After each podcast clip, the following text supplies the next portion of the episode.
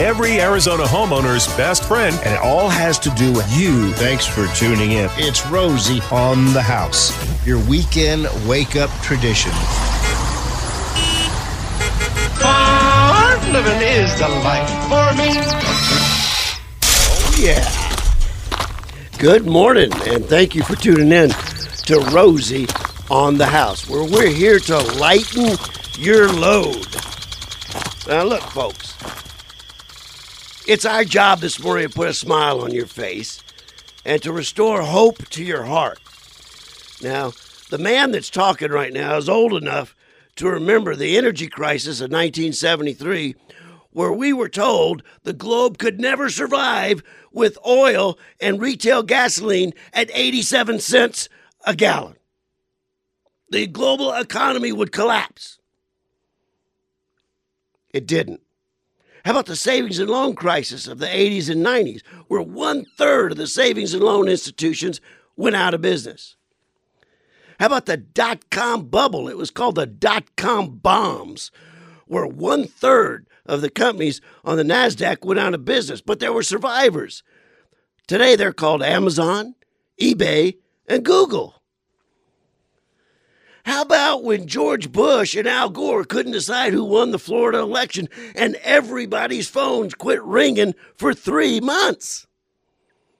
Did that pucker you up a little bit? Sure puckered me up a little bit at the time. I owned a company that had 100 employees, and the only people calling my office were the employees. Wanting to know if they were going to get a paycheck.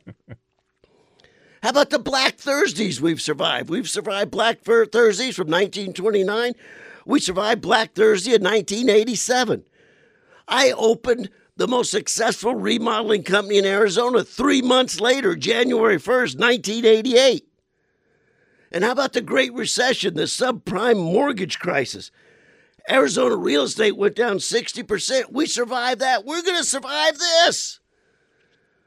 And we're going to do it by putting a smile on your face and restoring hope in your heart. One of the ways we're going to do that is we're going to maintain the Arizona staycation. Now, the Rosie on the House staycation is changing the way it looks a little bit. I have a floor plan here. It says weekend destinations the Las Kitchanas, the Santa Bedrumes, the Porto Gardinas, the Los Bed, the La Rotunda de Sofa, all places you can stay with your Rosie on the house Arizona staycation. Where every day is Taco Tuesday? yeah, where every day is Taco Tuesday. But all kidding aside, we are continuing to run the Arizona staycation. And you can go to rosieonthehouse.com and still apply. All of our partners in that campaign have agreed to be flexible for your scheduling. So you can still win and not be bound to travel until you're comfortable to travel. And right now we're drawing for Schnepp Farms, their uh, annual Peach Festival. Uh, they don't do the festival anymore because it's kind of a festival every day at Schnepp Farms. You can still ride the train. You can still, uh, there's plenty of play areas. You can still go pick your peaches. You can still get a great meal. And so it was just, it was kind of why why have a festival? We have a festival every day, and they've added on uh, a this concept of glamping, glamour camping, and they've got these retro airstreams. And I'm looking at the list right now. They've got a 1969 Airstream Ambassador, a 1995 Terry Pullman train, and you can go stay in these. Uh, you know, 1950s, 1960s airstreams that they've got completely remodeled and gutted, and that's where we're sending our April staycation winner. And now that's we good. obviously don't that's know. really good. That's good. What uh, you know, what what the current state will be at that time, but every everything back to normal, it'll be right in the middle of peach season. Oh. So you'll get to stay in your Airstream, walk over, grab some peaches, come back, make peach cobbler, make a peach ice cream sundae, make a peach fill in the blank. Fresh, juicy Schnepp Farm peaches. So you can go to ArizonaStaycation.com and sign up to enter to win for that event. And we'll continue to, like Rosie said, we'll continue the staycation. Uh, and the next one is a uh, agritainment destination. They call it the Cozy Peach at Schnepp Farms. Is the name of this little uh, airstream compound glamping, and it is the fourth Saturday of the month. It is the eight o'clock hour, and we've got the king of agritainment on the line with us today, uh, Greg Peterson from the Urban Farm, who is joining us by phone because he's got some maters he's working on today. There you go. How are you? Very well. Thanks for having me. Yeah, I, uh, I decided this past week to go out and find some tomato plants, and uh, I'm going to plant them in five gallon buckets and see what happens. Now, why a five gallon bucket? Because you're out of room everywhere else at the urban farm? Hey, yeah, pretty much that's the case. you know, I have a third of an acre here, and the urban farm is near 16th Street and and uh, Bethany Home, right near your offices. So when I say farm, people always ask me, "How many acres do you have?" And I say, well, I wish. Uh, I have a third of an acre. That's 80 feet wide and 160 feet deep, and I've been here over 30 years and been gardening and farming here. And uh, you're right, I've just run out of space. And, you know, Greg, your vision has always been to teach uh, Arizona to grow its own food, so we would be, you know, kind of a, a, food island and be self-sustainable. And you know, we've we're kind of seeing right now in this real time the importance of being able to provide for ourselves here locally. Amen to that. In fact, everything that I've done and everything that I do is pointed at the possibility of what's going on right now. And I have a big concern that our food system might have some breakdowns in it. And that's why I want to teach people how to grow their own food. And we're coming into the spring, a great time to grow all kinds of things in the desert. Like you said, you've got tomatoes you're working on today. And if I understood right, you're also uh, planting potatoes today. Yeah, I'm going to give some uh, potatoes in buckets a try. And, you know, uh, melons are coming up real soon melon, squash, cucumbers, uh, pumpkins. They all get planted out in the next 60 days. Uh, peppers, eggplants, okra is uh, all great for this time of year. Okra is, is and okra is one of those that you can replant and keep planting. It, it'll go through the summer. That's one of the few things that thrive on the heat, and it's a great. Uh, yes. Uh, I I I love pickling it. Oh yeah, there you go. You got to do something to it because it's got all those little pricklies on it. and it's it's one of those that uh, we talked about it last week with Jay Harper's. One of the ways to be successful when you start gardening is pick a uh, plant that is hard to kill, and okra is right. one of those reward plants. It's it's hard to kill, and you can when when it gets into uh, into produce. I mean, you got something every day you can pick off of it. Yeah, exactly. Exactly. And there's actually a book. I had the guy on my podcast recently, a whole book on okra. He wrote a 300 page book on okra. It's, I call it the okra tome, I guess, right? I say that's that, that, would take me a little while to get through 300 pages about okra. right. Yeah, exactly. Exactly. So yeah, now is a great time to grow. In fact, um, when this whole thing went down a couple of weeks ago, uh, I got on the phone with my team and I said, "What can you know? What can we do?" And we decided to give at least a for at least 30 days a gardening class a day, or gardening related class a day online. You know, we have the whole infrastructure set up for our gardening classes to give them online. So we just decided to go that route. And so we're uh, 12 days. Today is day 12 of a free gardening class online. It's 5 p.m. on weekdays and 9 a.m. on weekends. And um, we've had a great turnout. We're getting two to 400 people per class. And uh, you just go to iwanttogarden.com and sign up, and we'll send you a link every day. iwanttogarden.com and a, a daily free class on how to garden. That's specific to Arizona. You know, it, we're a it lot is, different. It is not. No, it's it not. not. No, okay. no, no, no. All of our all of our classes are uh, are general enough. Um, in fact, all of the classes that we offer through our organization are general enough that you know if you're in Minnesota or Alaska, it, there's good information for you. Outstanding. And today's topic, if you follow along in our home maintenance calendar, you can get yours. If you don't have your Rosie on the house, we call it our, our annual handbook. It's a calendar, but it also has your weekly to dos to keep up with the maintenance of your home, castle, or cabin. Just email info at rosieonthehouse.com, the address you'd like it sent, and we'll send you your own free Arizona Homeowner Handbook, annual home maintenance calendar. You know that uh, we're talking permaculture today in the garden.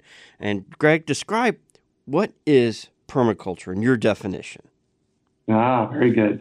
So uh, it's something that I discovered in 1991, and I like to call permaculture the art and science of working with nature. How do we look at nature and work in the flow of nature? Because we human beings, we think we know how to do it better than nature, and um, I beg to differ. I think that nature will always bat last, and um, so permaculture is the really the process by which we observe nature, we pay attention nature to nature, and then we work in the flow of nature rather than work against nature.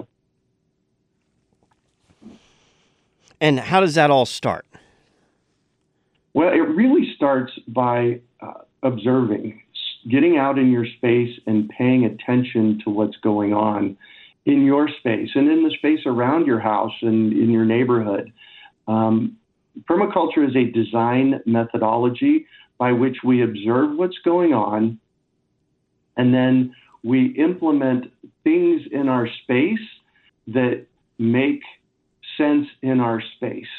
Um, perfect example is uh, I've, I've lived here at the urban farm for about 30 years. The front of the house faces east, so I get a lot of heavy morning sun in the summertime, and the back of the house faces west.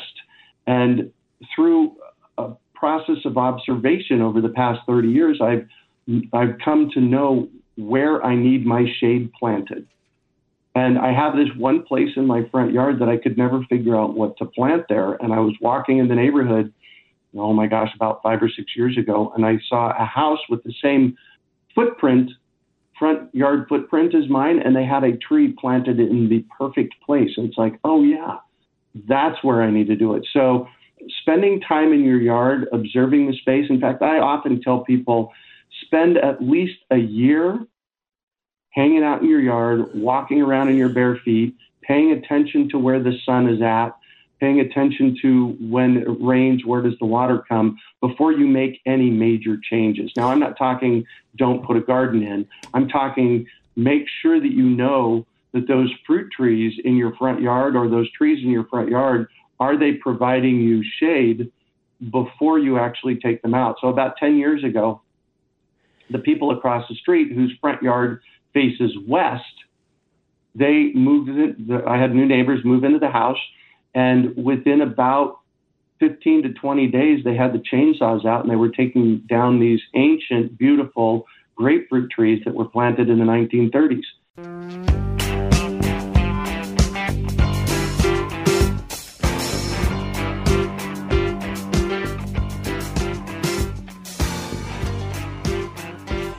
And if you tuned in last year and heard Greg talking about taking a year to observe your garden and your landscape and space, and you've done that, you're ultra prepared to take on uh, more than just planting a little small uh, square foot garden today. And we've got a lot of great, uh, great information. And if you want to join the conversation or talk through your observations or what you're trying to plant and grow, your edible garden, uh, an orchard, whatever the case may be.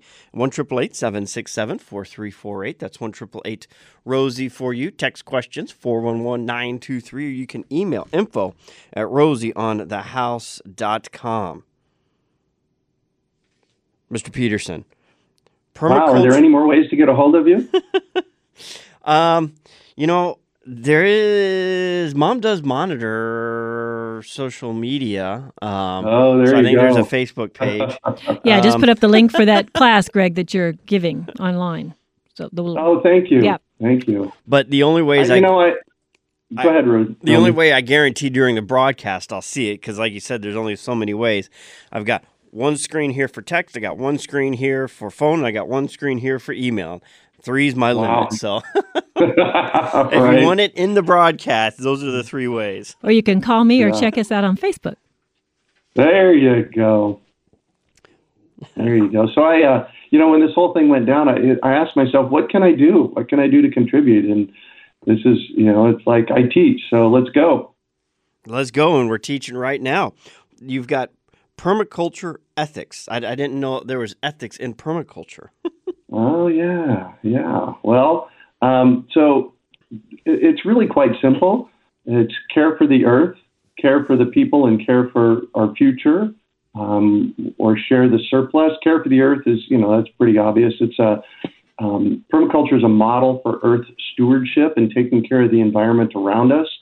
And um, really, what we want to do is is put natural systems in place, kind of like in a forest, and increase biodiversity. Um, I do a lot of care for the people part, where I'm teaching and using sustainable design to teach people. And we'll talk about sustain about sustainable here in a little while.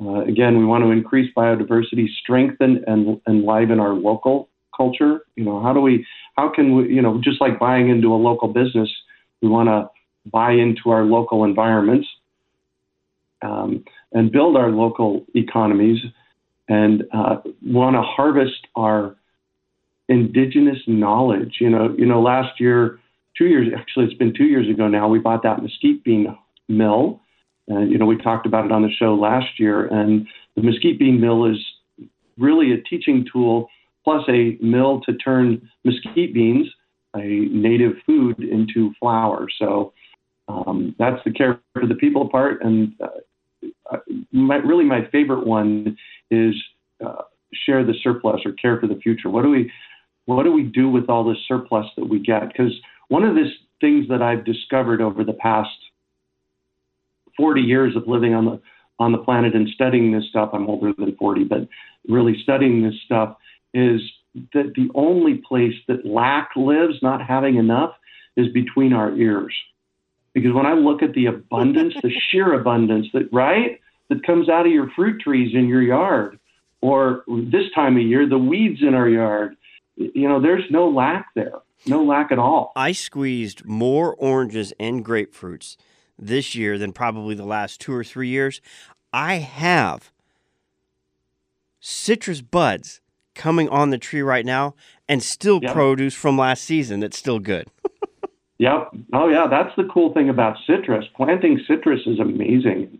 You know, we talk about this in my fruit tree program every year, uh, but it stays on the tree a long time, unlike peaches. You know, peaches we get maybe two weeks. Citrus, we can literally get four to six, four to five months of citrus off of trees. I've got, uh, I'm harvesting in my neighborhood grapefruits, which are amazingly sweet now that they've been on the tree this long. I've got Trovita oranges, which is an amazing navel-like orange that I'm still harvesting, and I've got uh, Arizona sweet oranges, uh, oh, and lemons that are still on the tree. That's that's one of my favorite things about citrus is how long we get to harvest them. And the birds don't seem to sit there and pick at them like they will the peaches. That two week window, you're constantly battling a lot of other critters that en- enjoy what you've uh, what your tree has put out. But citrus, you know, you got some bugs and insects that'll bore, but you know, it, it's nowhere near the kind of damage the birds can do to it. So more with Right. Farmer Greg. If you would like to sign up for his online free online classes that they're doing daily, I want to garden.com. More right after this. Inch by inch, row by row, gonna make this garden grow. All it takes is a rake and a hoe and a piece of fertile ground. Inch by inch, row by row, someone bless these seeds I sowed. Someone warm them from below till the rain comes tumbling down.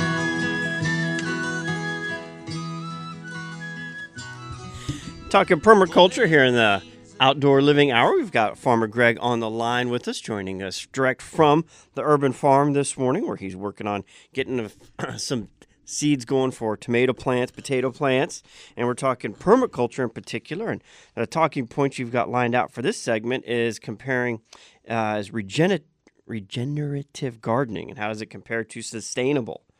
I love Yeah, I this. wanna- I love this part. Yeah, yeah.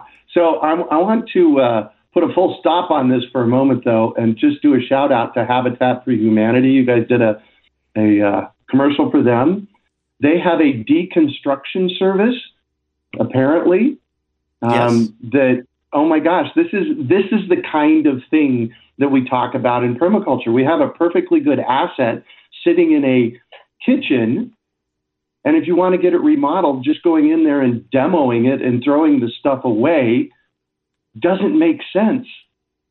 So in permaculture, what we do is we look to see what what is that asset worth.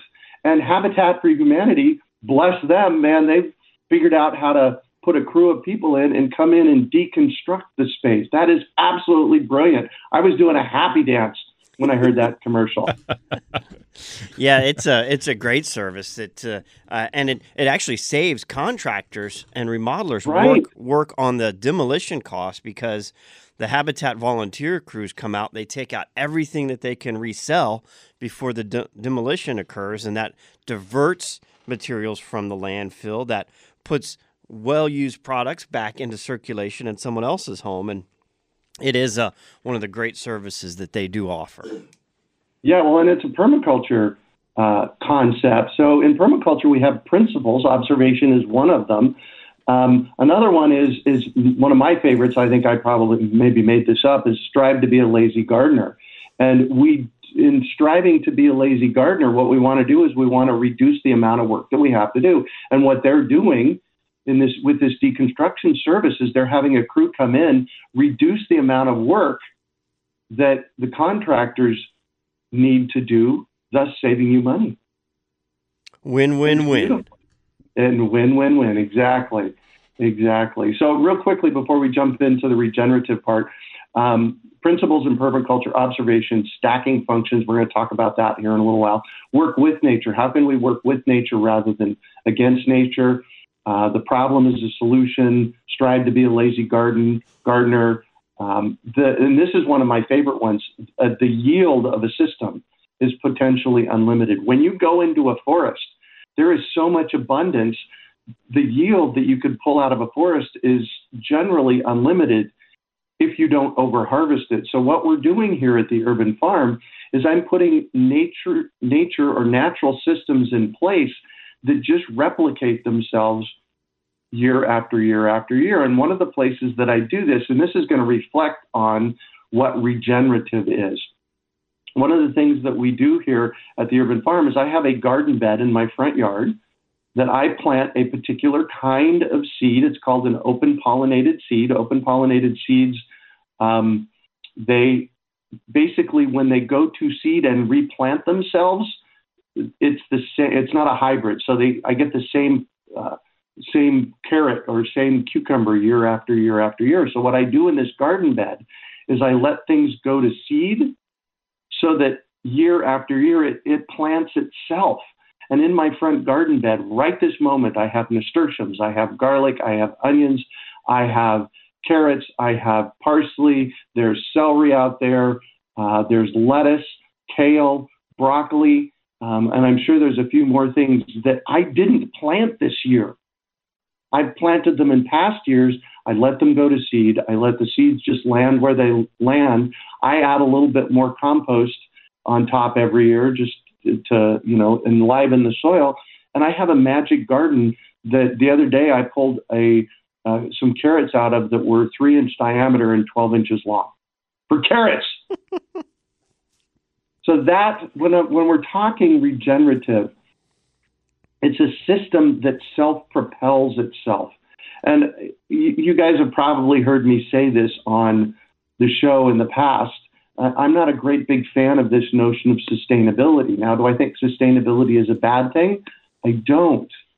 Sustainability is a good thing. It's a stepping stone from not doing anything to what we could be doing, which is this whole notion of regenerative design and putting systems in place that replicate themselves year after year after year. So all you have to do is harvest. Isn't that cool? Sustain is maintaining the status quo. Regenerative is taking it the next step further. Yeah, it's it's a solution. Exactly. Right. Well, and sustainable only sustains the mess that we've created. It doesn't create new solutions. If you look at most of the sustainability systems out there, and again, they're not bad. They're really, really good as a But it's not the end. stone. Exactly. We have to continue to be creative, continue to create new, um, awesome things, and the place to look for that, in my opinion, is nature. You know, we need to look at nature and see what nature has to offer. And we've got Victor on the line who needs a little help with his nature. His he's got some seeds he's wanting to uh, to plant. Good morning, Victor. What are you working on, and how may we help you? Hey, good morning, uh, Romy, Rosie, uh, Farmer Greg. Um, I, you know, I'm a pretty good uh, gardener, um, but I have a, a problem occasionally. Some seeds will will sprout, and and then that's it. They, I just have a hard time making them grow any further. Um, any Ah. suggestions? Any ideas about what's happening? Yeah. Uh, uh, so you, what you're saying is that some of the seeds don't actually sprout. Some don't sprout at all, correct. So they don't germinate Yeah. and they won't sprout. And the ones that do, and especially my tomato plants, they'll they'll grow to about an inch and they'll just pause. Hmm. All right. So yeah, I got I got a lot to say about that. um, first of all, seeds uh, seeds don't expire. You know, there's an expiration date on the seed packet. Right, right, That's, right. That that is something that comes from uh, the USDA. Uh, uh, what expires seeds or what kills seeds is how we treat them. So you want to. I store my seeds in glass jars in the freezer. Yes, you heard me right. Glass jars in the freezer. They will stay for many decades that way. And what again? What what we when we kill seeds, it's because we leave them in the hot sun. They get too damp. So cool, dark, and dry is where you want to keep your seeds uh, in a cool, dark, and dry place. So that's how to take care of seeds. The sprouting of them, you know, if you have 100 seeds and two of them sprout, that's a 2% germination rate. That's pretty low, but you had a 2% germination rate. So I'm always a fan of planting seeds, whatever you have, and some of them are going to come up and some of them aren't. One of the ways that you can test for germination is you take, say, 20 seeds and you put them on a paper towel and, you know, in nice little rows, maybe uh, four rows of five. You got 20 on the on the sheet, put a another paper towel on top of it, spray it, and roll it up. And that will tell you how many of your seeds are germinating. Uh, after two or three days, you unroll it and you look to see which ones germinated. The cool thing is you can take those seeds out in the garden and plant them. So that's half of your question. You said some of them don't germinate. Well, that's how to determine whether they germinate or not, and um, and what you can do with the germinated seeds. The other end is growing them, and I'd have to know a whole lot more about your growing conditions um, to really decipher what is happening with the seeds that aren't continuing to grow. You know, you need to make sure that you have good, healthy soil underneath them. Healthy soil is five components it's dirt, it's airspace, it's water, it's organic matter, and everything that's alive in the soil. And the way you fix broken dirt is you add lots and lots of organic matter. That's always my um, my solution. When you were talking So about there- your carrots earlier, Greg, it made me laugh because you want to really get an idea on how hard Arizona clay is. Plant a carrot without doing anything to Oh my gosh. to the ground, and you'll get a carrot that's about the size of, of the hair off uh, of of your head. right, exactly. Because they just can't grow. So getting yeah, there's and there's go ahead. getting that type of carrot you had took that 30 years of soil um, manicuring in, in your in development and in your on your urban farm. Yeah, well, and the good news is, is it doesn't take 30 years. It's just those two garden beds in my front yard. I've been gardening since I moved here 30 years ago. Um, but if I had dirt in a yard, so let's just to make it an easy project. If I had a dirt space in the yard, I would frame out some kind of bed. I would add, and it could be a raised bed or a lowered bed. I would add six to eight inches of compost uh, or planting mix right on top, and I would plant seeds, and then I would let the seeds do the work over the course of the next two or three years with their roots.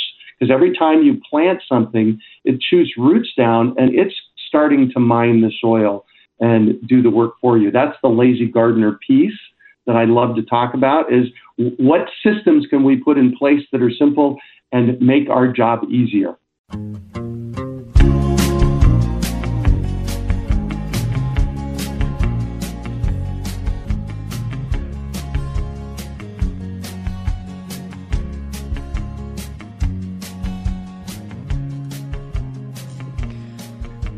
Taking it home with Farmer Greg, wrapping up our urban farming hour. I would definitely say that's probably a, an industry that's got some renewed interest, and uh, maybe Oh, not. Maybe not because of, of necessarily current events, and you're worried about the food supply, but maybe you just suddenly have the time that you never had before. And there- There's both of those. There are. And so we're talking permaculture this hour, and uh, we've got uh, like every every broadcast we have, we have uh, about three times the amount of bullet points as we've got time left to cover them all. so, All so right. take it away with what's what's the most important to focus on here. There you go. So yeah, I want to kind of wrap it in a ball for you. First of all, our class today, and I didn't plan it this way, it just happened to work out this way. Our free class at 9 a.m. at iwanttogarden.com this morning is an hour long presentation on introduction to permaculture. So if you're interested in uh, permaculture and working with nature, I have a whole hour that I'm doing starting in about 10 minutes. Oh wow! that worked out real. Yeah, exactly. Um, so permaculture has a lot of concepts in it, and one of my favorite concepts in permaculture is this co- concept of stacking functions. Now, I learned about permaculture in 1991, and I learned about stacking functions back then. Fast forward, I went back to college in 1999, and I was studying urban planning at Arizona State University. And in one of my transportation planning classes, he started talking about something called trip stacking. So when you go, go out to do errands, you don't go to the grocery store and come home and the drugstore and come home and the doctor and come home. What you do is you go to you leave home, you go do your three errands, then you come home. It's called trip stacking. In permaculture, we call that stacking functions. It's the same concept in our yard. We have one asset, call it a chicken. What does our chicken do for us? So, in an industrial chicken, chickens are generally good for one or two things. They provide uh, eggs or meat. In my permaculture landscape, we have chickens, and they do a lot more for that. What you have chickens, don't you, Romy? Oh, yes, I do. Yeah, and what do they do for you in your yard? well, uh, uh, an awful lot. Yeah, they eat bugs, they eat weeds, they dig. I- I'll tell you what, chickens are master diggers, better than dogs. Um, they're, you know, they're helping us manage our landscape. They mow my backyard grass, which is, I, you know, if you know me, you know how much I dislike managing grass. And they get, we have hens that lay eggs every day, so we get eggs every day. So we have this one asset called a chicken, and it does multiple different things for us. And so that's what we call stacking functions. Is you know how do we um, how do we look at an asset and make it do multiple things for us? That makes our life easier. I've got one tree in our orchard that, however it happened, Bermuda grass started growing around the base, and Yep. I paneled it off with chain link panels, and all the chickens that were past their prime laying, we just put them in there with water, and we get an egg every now and then, but they've got that Bermuda grass completely cleared out of there, Yeah. and it, it'll Right. grow back, so it's not a a Bermuda grass killing solution, but I also don't want to dump anything on there because it's under Right. my lime tree. So it's it's Yeah. my uh, prevention tool. Right. You know, I had a friend of mine about a dozen years ago uh, contact me and say, "Hey, Greg, we have scorpions in our uh, in our HOA public area, um, and we're thinking about getting chickens." And I said, "That's brilliant. Do it." Chickens and guineas. You know, there you go. They love the bugs. So you know, we're just in permaculture. We're just looking for for solutions like that. and it's hard combination, but you know things. A, a lot of other animals out there enjoy chickens, and Mm-hmm. you know a, a dog will protect them. You just have to find the right dog, Yeah. because it Well, could also have the gonna get reverse effect as well if you get the wrong dog. Right. Exactly. And you know, in uh, remember, I said I lived near Bethany Home in 16th Street. About five years ago, four years ago, we lost some chickens to bobcats. And since then, uh, you know, I've discovered we have uh, raccoons, bobcats. I knew coyotes and foxes and hawks and um, and uh, owls. They all will take out your chickens. So if you're going to build, if you're going to put chickens in your backyard, even in the city, you got to build a predator-proof coop. And you So- don't have to keep them in there. That can just be where you put them at night and let them out during the day. night. And they, Exactly. they they learn where they roost. They'll put themselves to bed, and uh, you just Yeah. go lock the door. Yeah. This is putting these are putting uh, animals for service in our yards. You know, we have two feral cats in the backyard that help us with the rats because you know what? We live in the the desert. We live in Phoenix. We have pack rats in the desert, and we have roof rats uh, in the city. And you know, it's like they're there to help. Yes, So- they are. I So, can't and I- tell you how also- ridiculed I got last time I suggested using a cat for rat control, but Really? I, But I it did- works. I, I, I Well, did. you know, they're yeah, they're outdoor feral cats. We feed them and we take care of them. They're our pets. They're feral, and you know, occasionally they'll take out a rat. That's what they do. And and we use that same practice at our house. Yay!